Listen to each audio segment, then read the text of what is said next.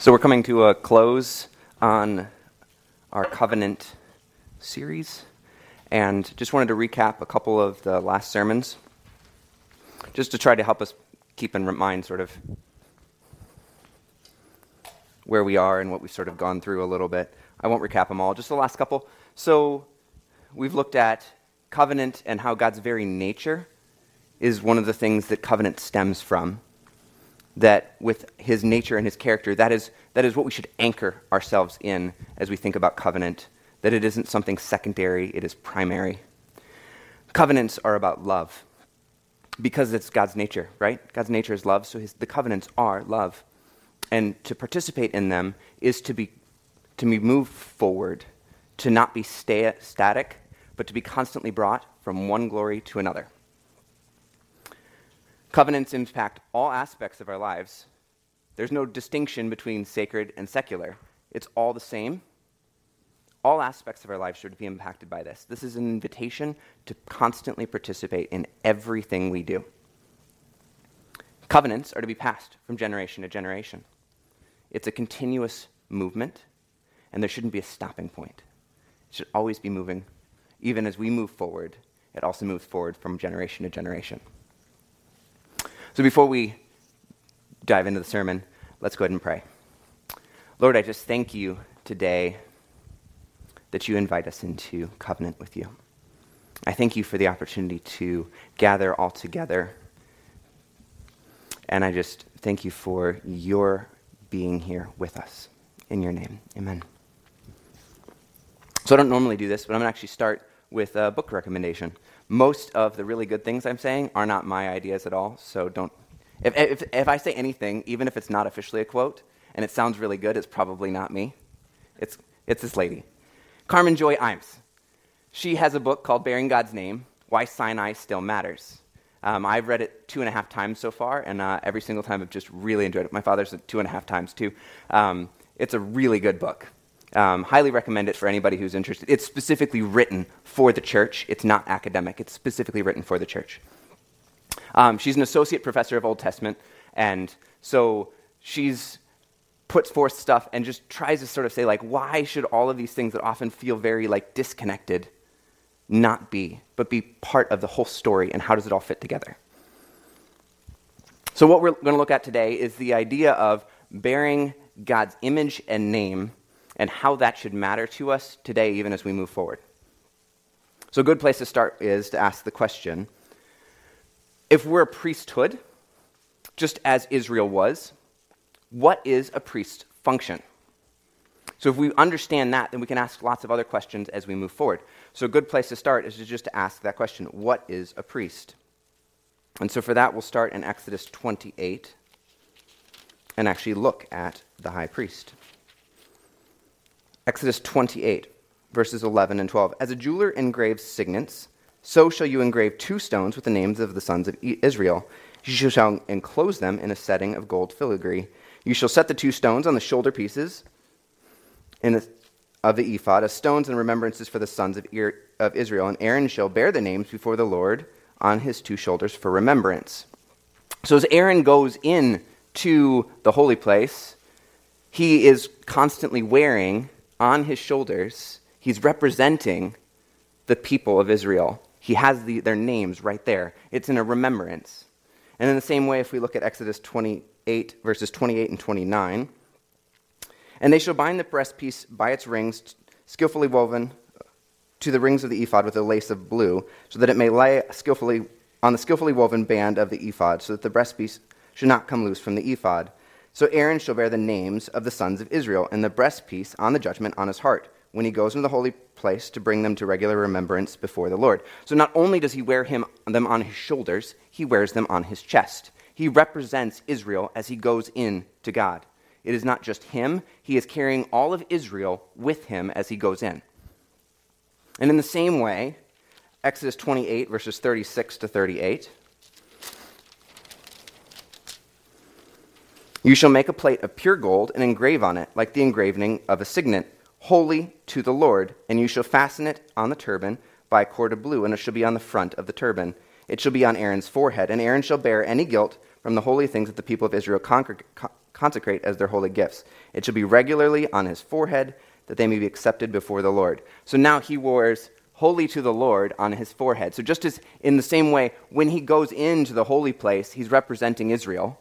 When he comes out, he's representing God, right? I mean, that's not any surprise. And so, not whereas we move in and out, we see the priest. He is both representing Israel to God, and he's representing God to Israel. And that is what a priest does.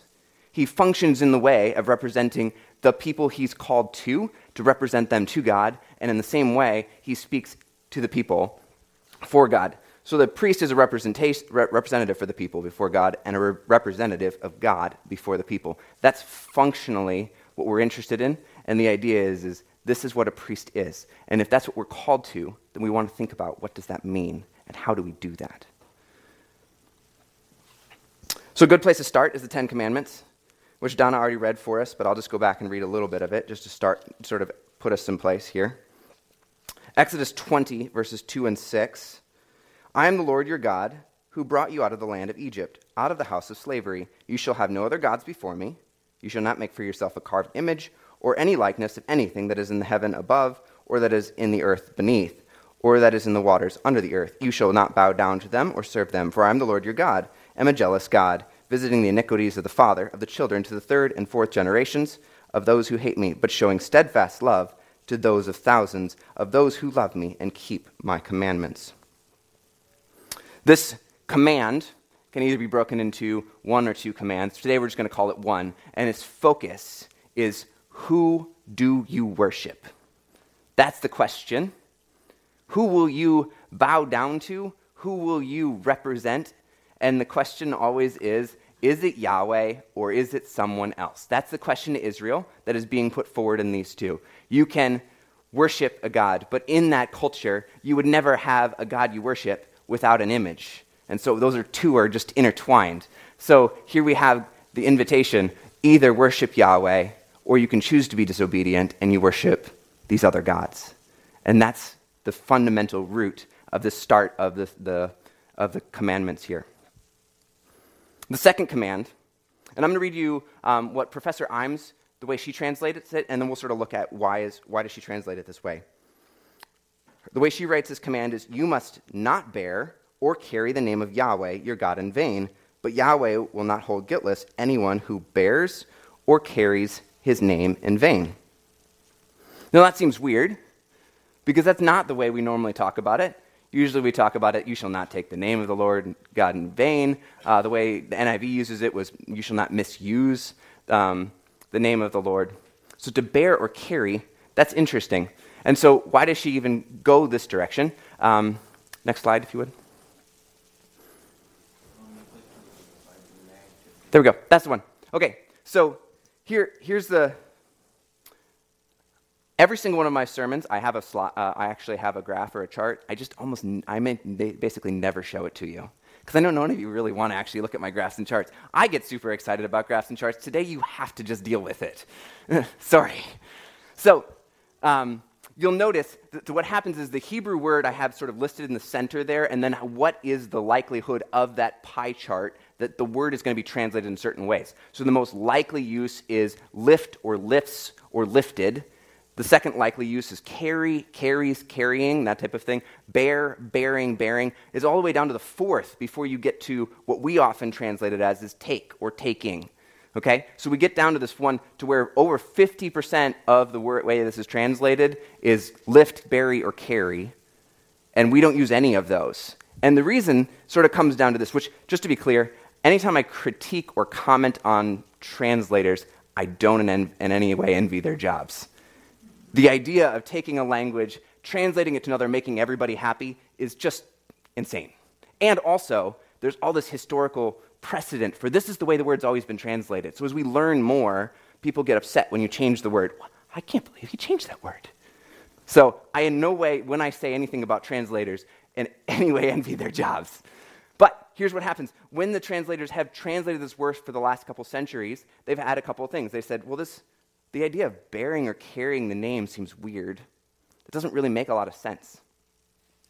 We must need to assume something because how can you bear or carry a name? Names aren't lifted or carried, they're spoken.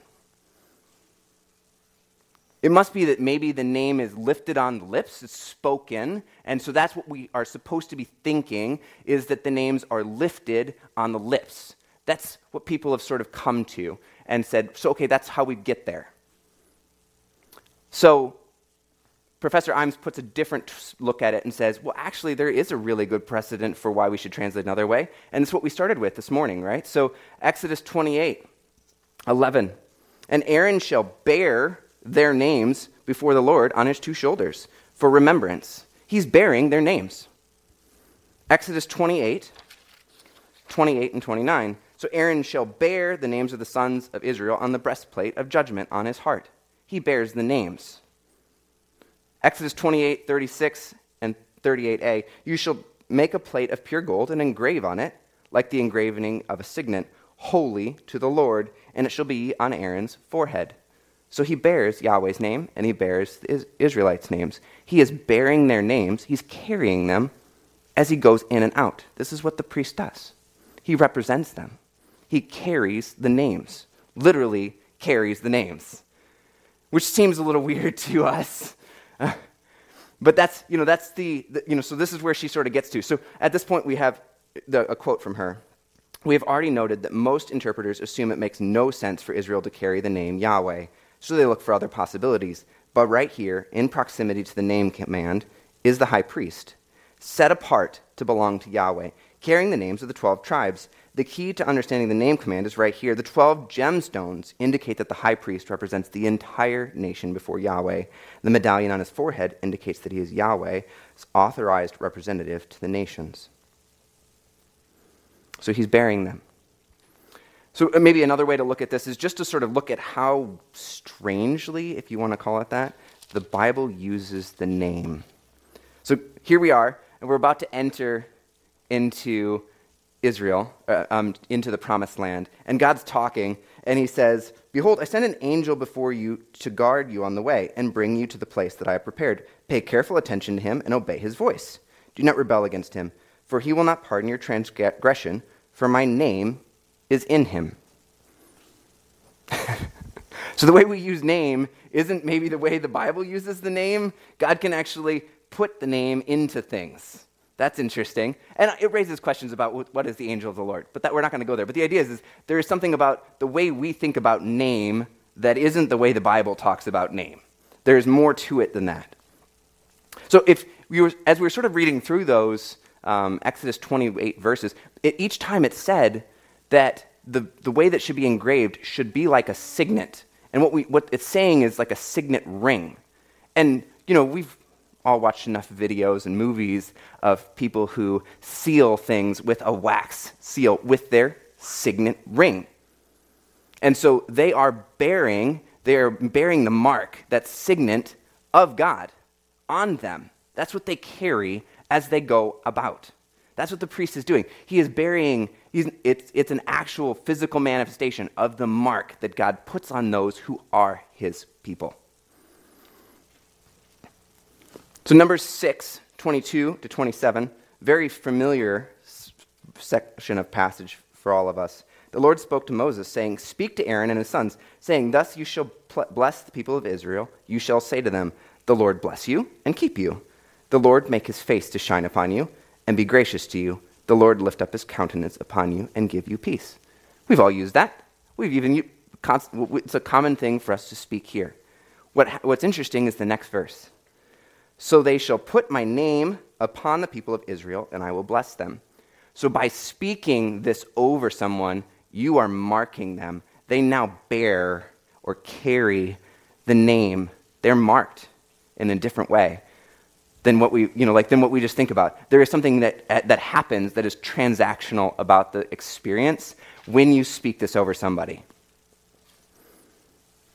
Professor Imes puts it this way Now think back to the dramatic declaration of Exodus 19, when Israel first arrived at Mount Sinai. There, God bestowed titles on his people like treasured possession, kingdom of priests, holy nation. As his treasured, treasured possession, Israel's vocation, the thing they were born to do, is to represent their God to the rest of humanity. They function in priestly ways, mediating between Yahweh and everyone else. They are set apart for his service. We can show how this connects to the high priest. He is a visual model of the vocation of the entire nation. So he represents what the nation should look like. I mean, if, you're, if you were told you're to become a race car driver, you'd like to be able to watch some, if you, especially if you've never done it, you'd like to have some people to watch, to observe. So, in the same way, if you're told you're to become a priest and you're like, I wish I had somebody to watch. Sure, God does that. Exactly. He puts a priest right there in front of them and says, Here, watch, observe, learn. This is what you are to be like. This is how you are to carry my name into the nations. That there is something about what the, the high priest is doing that is a visual teaching that is observational about how the, we are to, to live. And it's a theology that is very, very strange to us because most of our theology is words. But that's not at all how the Old Testament, especially Exodus, Leviticus, and Numbers, sort of functions. The theology is hands on, it is there to watch, to grasp, to see, to interact with. That is how God communicates theology, and it's strange to us because we're so disconnected from it. We don't get to walk into the tabernacle and see these things and go, well, say if I were a priest, what would I function like? We don't get to see that same thing, and so we lose some of what this means because we just don't live it. Another quote from Professor Imes Just as the high priest represents Yahweh to them, so they represent Yahweh to the nations. By looking at Aaron, every Israelite, Israelite is reminded of their calling as a nation. Just as he is set apart for service, holy, so are they a holy nation. At Sinai, Yahweh claims this nation as his own and releases them to live out their calling. That calling is to bear Yahweh's name above among the nations. That is to represent him well. At Sinai, he warns the people not to bear his name in vain. It can feel hard be told, you got to bear this name well. But we sort of do this almost all the time. I remember back in eighth and ninth grade, down here at the King's Court, running from that to the tree that's just behind the, near the Miller's house, we were doing basketball training. And so the coach would have all of us sprint to the tree and back down. And we had to all do it in a certain amount of time. But he would select one person at every single sprint and give them an even shorter time than everybody else and say, You have to finish. Not only does it not count if the whole team doesn't make it back in this amount of time, but one of you has to do it in X number of seconds, even faster than everybody else. And, you know, part of the way through the practice, the coach selects me and says, You need, you're the guy. You got to get up. And I was like, Coach, I can't do it. I'm so tired. And he's like, Take your shirt off. Take my shirt off. He's like, You're wearing a Nike shirt that says, Just do it. Either take the shirt off or just do it. and I remember that because there's something about what he just told me. What I represent is important, and how I do it. When I bear things, there's a significance to it. We do that all the time, right? We select and we think about and ask ourselves does this thing, whatever this thing is, in some ways emulate some aspect of a thing I care about? Or vice versa, do the people who they put out as the people they think emulate the thing represent what I want to? We feel this. We see this in say sports. You know, the U.S. swim team, a couple, the last, not this last Olympics, but two Olympics ago, I believe, made a big splash. No pun intended um, thanks. Um, because they, when they weren't swimming, they started causing problems outside of the stadiums. You know, like they were doing things that were inappropriate and they were not representing the U.S. well. And people were really upset about it. And so we recognize that this is just the way things are. We all are either representing or not representing well the things that we think are important. This is just an aspect of the the very nature of, of, of life itself. So, what are you representing? How well do you represent that organization? Just another couple verses to just drive home the point that this, this bearing the name thing isn't just, say, stuck in Exodus and maybe it's not in other, other places. Deuteronomy 6 and Deuteronomy 11 are both the Shema, and it's talking about how you'll bear the, the mark uh, on your, your wrist and your forehead. It's a reminder of being faithful to God They're bearing something, they're carrying something as a reminder of being faithful. Second Chronicles 7:14, I'll do the first part. If my people who are called by my name, right? Never really maybe put that in context because it's so familiar to us that we sometimes just forget what that means. But we're bearing the name, we're called by that name. Psalm 24 I shall not lift my whole being to another. Lift, same word, right? I'm not lifting. It seems really weird if we just read that and really think about what that means. Again, without this sort of context, there's something about who we are and what we're lifting that's important. We carry the name, we bear the name. So, just to tie up these two first commands, Professor Imes puts it this way The first two commands then are to worship only Yahweh, and to represent him well. Together they echo Yahweh's declaration of the descendants of Jacob in Egypt, so frequently repeated throughout the Old Testament, especially by the prophets. I will take you as my people, and I will be your God. Jeremiah and Ezekiel repeat it this way, formulaic statement so frequently that it becomes shorthand for covenant renewal I am yours, you are mine.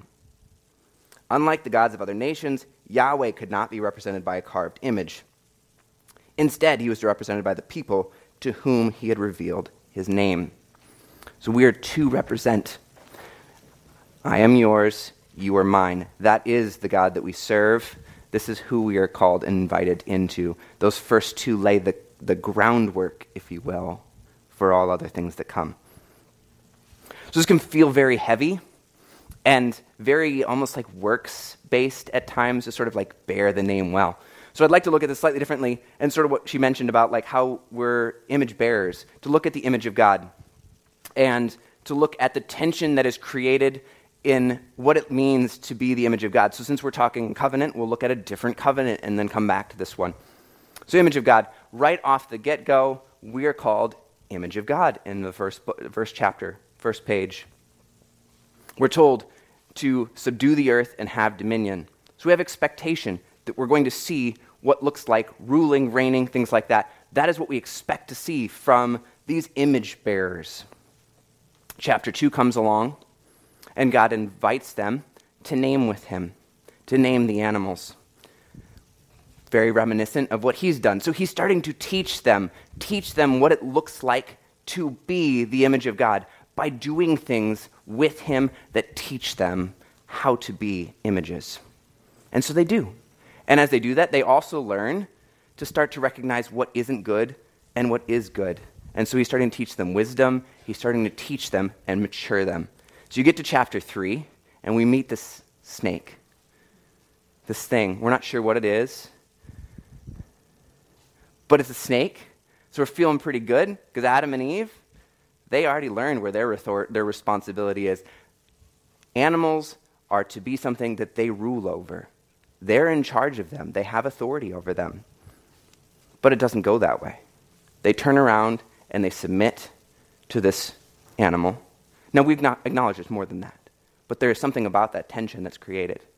And so here we are, then we're faced with this tension, and God says, okay, so this is what then we have this looking forward. We're going to have um, this tension created between the seed of the woman and the seed of the serpent. That's what we're expecting. So we're going to see these two things that are going to be playing out as we go through the Bible. Who are the seed of the serpent? Who's the seed of the woman?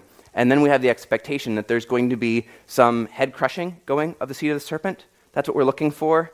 And so those are the things we're sort of like looking for. So here we are. We have this image of God, and we expect if they're doing it right, they're going to look like a certain way. And if they're not, it's going to be creating a different tension. And that tension, the way I'm going to describe it from here, here on out, is you can either be the image of God or you can be the image of a beast. Okay? You can either be the image of God or you can choose to be less than what you were designed to be, and so you can be the image of a beast. So, Cain and Abel, next story. What's crouching at the door? Sin is crouching at the door. It's crouching like an animal. It's crouching, it's waiting there. It is something external to them, and they can either, you know, Cain can either submit to it or he can rule over it. And so he can either choose to be the image of God or he can choose to be less and be something less than what he was designed to be. And that's the tension that's created here. You go to Jacob. Jacob, he's born. The first thing we're told about him is he's grabbing the heel, which is a weird thing to say. You know, you sort of go, okay, all right. Well, there's only three times in Genesis that the heel is used. One time in Genesis 3, one time near the end when Jacob is prophesying over all of the sons of Israel, and he, he describes Dan as a serpent. and Jacob.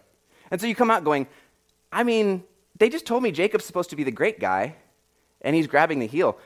What should I be feeling like right now? Is there tension? What's going on here? So we move a little bit farther into the story, and he covers himself in animal skins. Only two times in Genesis that was used. Once when they sin, and God covers them in skins, and two, here.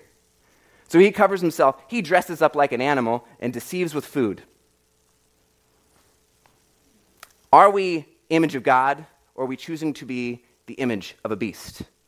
We are submitting ourselves to something less when we choose to not image God. And those are the tensions. There is no other. You can't be, you, you don't get a, a third choice. You're either imaging this or you're imaging this. There are no other choices. And that's the tension that's created as we move through. You get to Moses, and he tries to make what he senses is the, the right decision, and he kills somebody because he recognizes that Israel shouldn't be under submission to this, this power and what they're doing. But he does it in the wrong way. And so he's sent out, and he gets to spend lots of time with flocks and herds, and matured. And guess what? When he goes up on a mountain, he meets with God, and God gives him authority over the snake. And he can pick up that snake and put it down because he's been matured, he's been brought into more. Now we recognize that he still fails, and so he doesn't fully fulfill that image of God, but we get tastes, we get senses that that's the case of what we're looking for. We get to Balaam. He knows he's not supposed to be going and doing what he's doing, but he insists on it anyway because there's a lot of money involved. And the donkey finally has to correct him because he's not being the image of God he's called to. So the donkey is smarter than him and says, Guy keeps saving your life. Stop hitting me. Saul, the first time we meet Saul, we automatically are already starting worried about him because he can't find the donkeys. He's wandering around here and there, never does find the donkeys. So we're already creating this tension. Is Saul going to be a good king or a bad king? He doesn't seem like he really has his stuff together when it comes to taking care of animals. How's he going to do with people? You get to David, the story of David and Goliath. The first thing, like one of the first parts we're told with David is that he's with the flocks, and then he's told he's supposed to go take food. But there's just a weird statement in the middle of it. It says he makes sure that there's somebody watching the flocks before he leaves. Doesn't need to be there. Unless, of course, we recognize that there's a statement here that we're building something. He is a good shepherd. He is starting the image out. And so he recognizes that he needs to take care of the flocks. And so he does. And he goes and he faces off against Goliath. But before he does that, he has to explain to, to Saul the fact that he already understands his role in his relationship to the, the beasts. He's already defeated the bear, he's already defeated the lion. He knows who he is. He's been made to be more. And so when he faced Goliath and Goliath says, I'm going to feed you to the beasts, David's like, nah, I don't think so. I know my pace. I know who I am. I know who my Maker is. I'm living that out. And David cuts off his head, giving him a nice lethal head wound, reminding us of Genesis 3. And you go forward to Daniel. Daniel is put into a lion's den and live out, lives out the image. He's faithful, and the beasts are subservient to God, and so he's protected. Nebuchadnezzar, on the other hand, he thinks he's pretty hot stuff. And so he gets to be behave like a beast, and he eats grass like an ox. And his hair grows like feathers, and his nails like claws, because he becomes a beast. And so we get to Daniel 7, and we're not surprised at that point if a whole culture defines themselves not as images of God, but as something else, if they are subservient to something else, then you would expect the whole culture to become beast like. And so when Daniel 7 comes around and we're told, hey, here's a beast and it, rec- it represents kingdoms, we go, sure, yeah. I mean, if all the people in a society decide that they don't want to image their creator, but they're willing to be subservient to something less, we would expect nothing less. than that the whole society would be that way. And then we get the Son of Man, and he comes, and he is the image of God. And he defeats all those beasts because he knows his right and authority, and he puts them in their place. So when we come to Jesus, and he is calling himself Son of Man and his, his default thing, here is the image we've been looking for. He's faithful, he's consistent, he conquers the thing that is behind that beastly nature. And so, because of him, then we get to Paul and others who are saying, put on the image of Christ, be conformed to Christ. You can live out to be the image of God, but only because someone has done it before you. And because he can dwell inside of you, you can be all that he wants you to be. And it's only because of that, though. It isn't because of how well you, you work hard. It is because Christ lives inside of you that you can finally be image of God and not an image of a beast. So Jesus is the only way that we get true covenantal faithfulness. He is the true image of God. And in the same way, as we look through the Old Testament, we see how Israel's supposed to be faithful priests. But boy, did we meet a bunch of bad priests. So many unfaithful priests. Every once in a while we get a good one. But so many of them are unfaithful, and sooner or later they all are. And so we meet Jesus, and again, he's the faithful priest. He is the one who fulfills that high priestly role. And Hebrews dives really into that and says, this is what the high priest is supposed to look like. Again, he's the faithful, true messianic king because David has t- promised that there will be one who rules forever. And we get a lot of bad kings in the same way. but we finally meet the king who is that true covenantally faithful one. And so all of the covenants come together in culmination in Christ. And only through Christ can we be covenantally faithful? So when we say we bear the name, we recognize that on our own we don't bear the name. We don't image well. Through Christ we do. It's only through Christ that we can image well when we can bear the name well. And just to keep this focus on the fact that this is, this is not something that's just stuck to the New Testament or the Old Testament, James 2 through 7. Next slide, Andrew.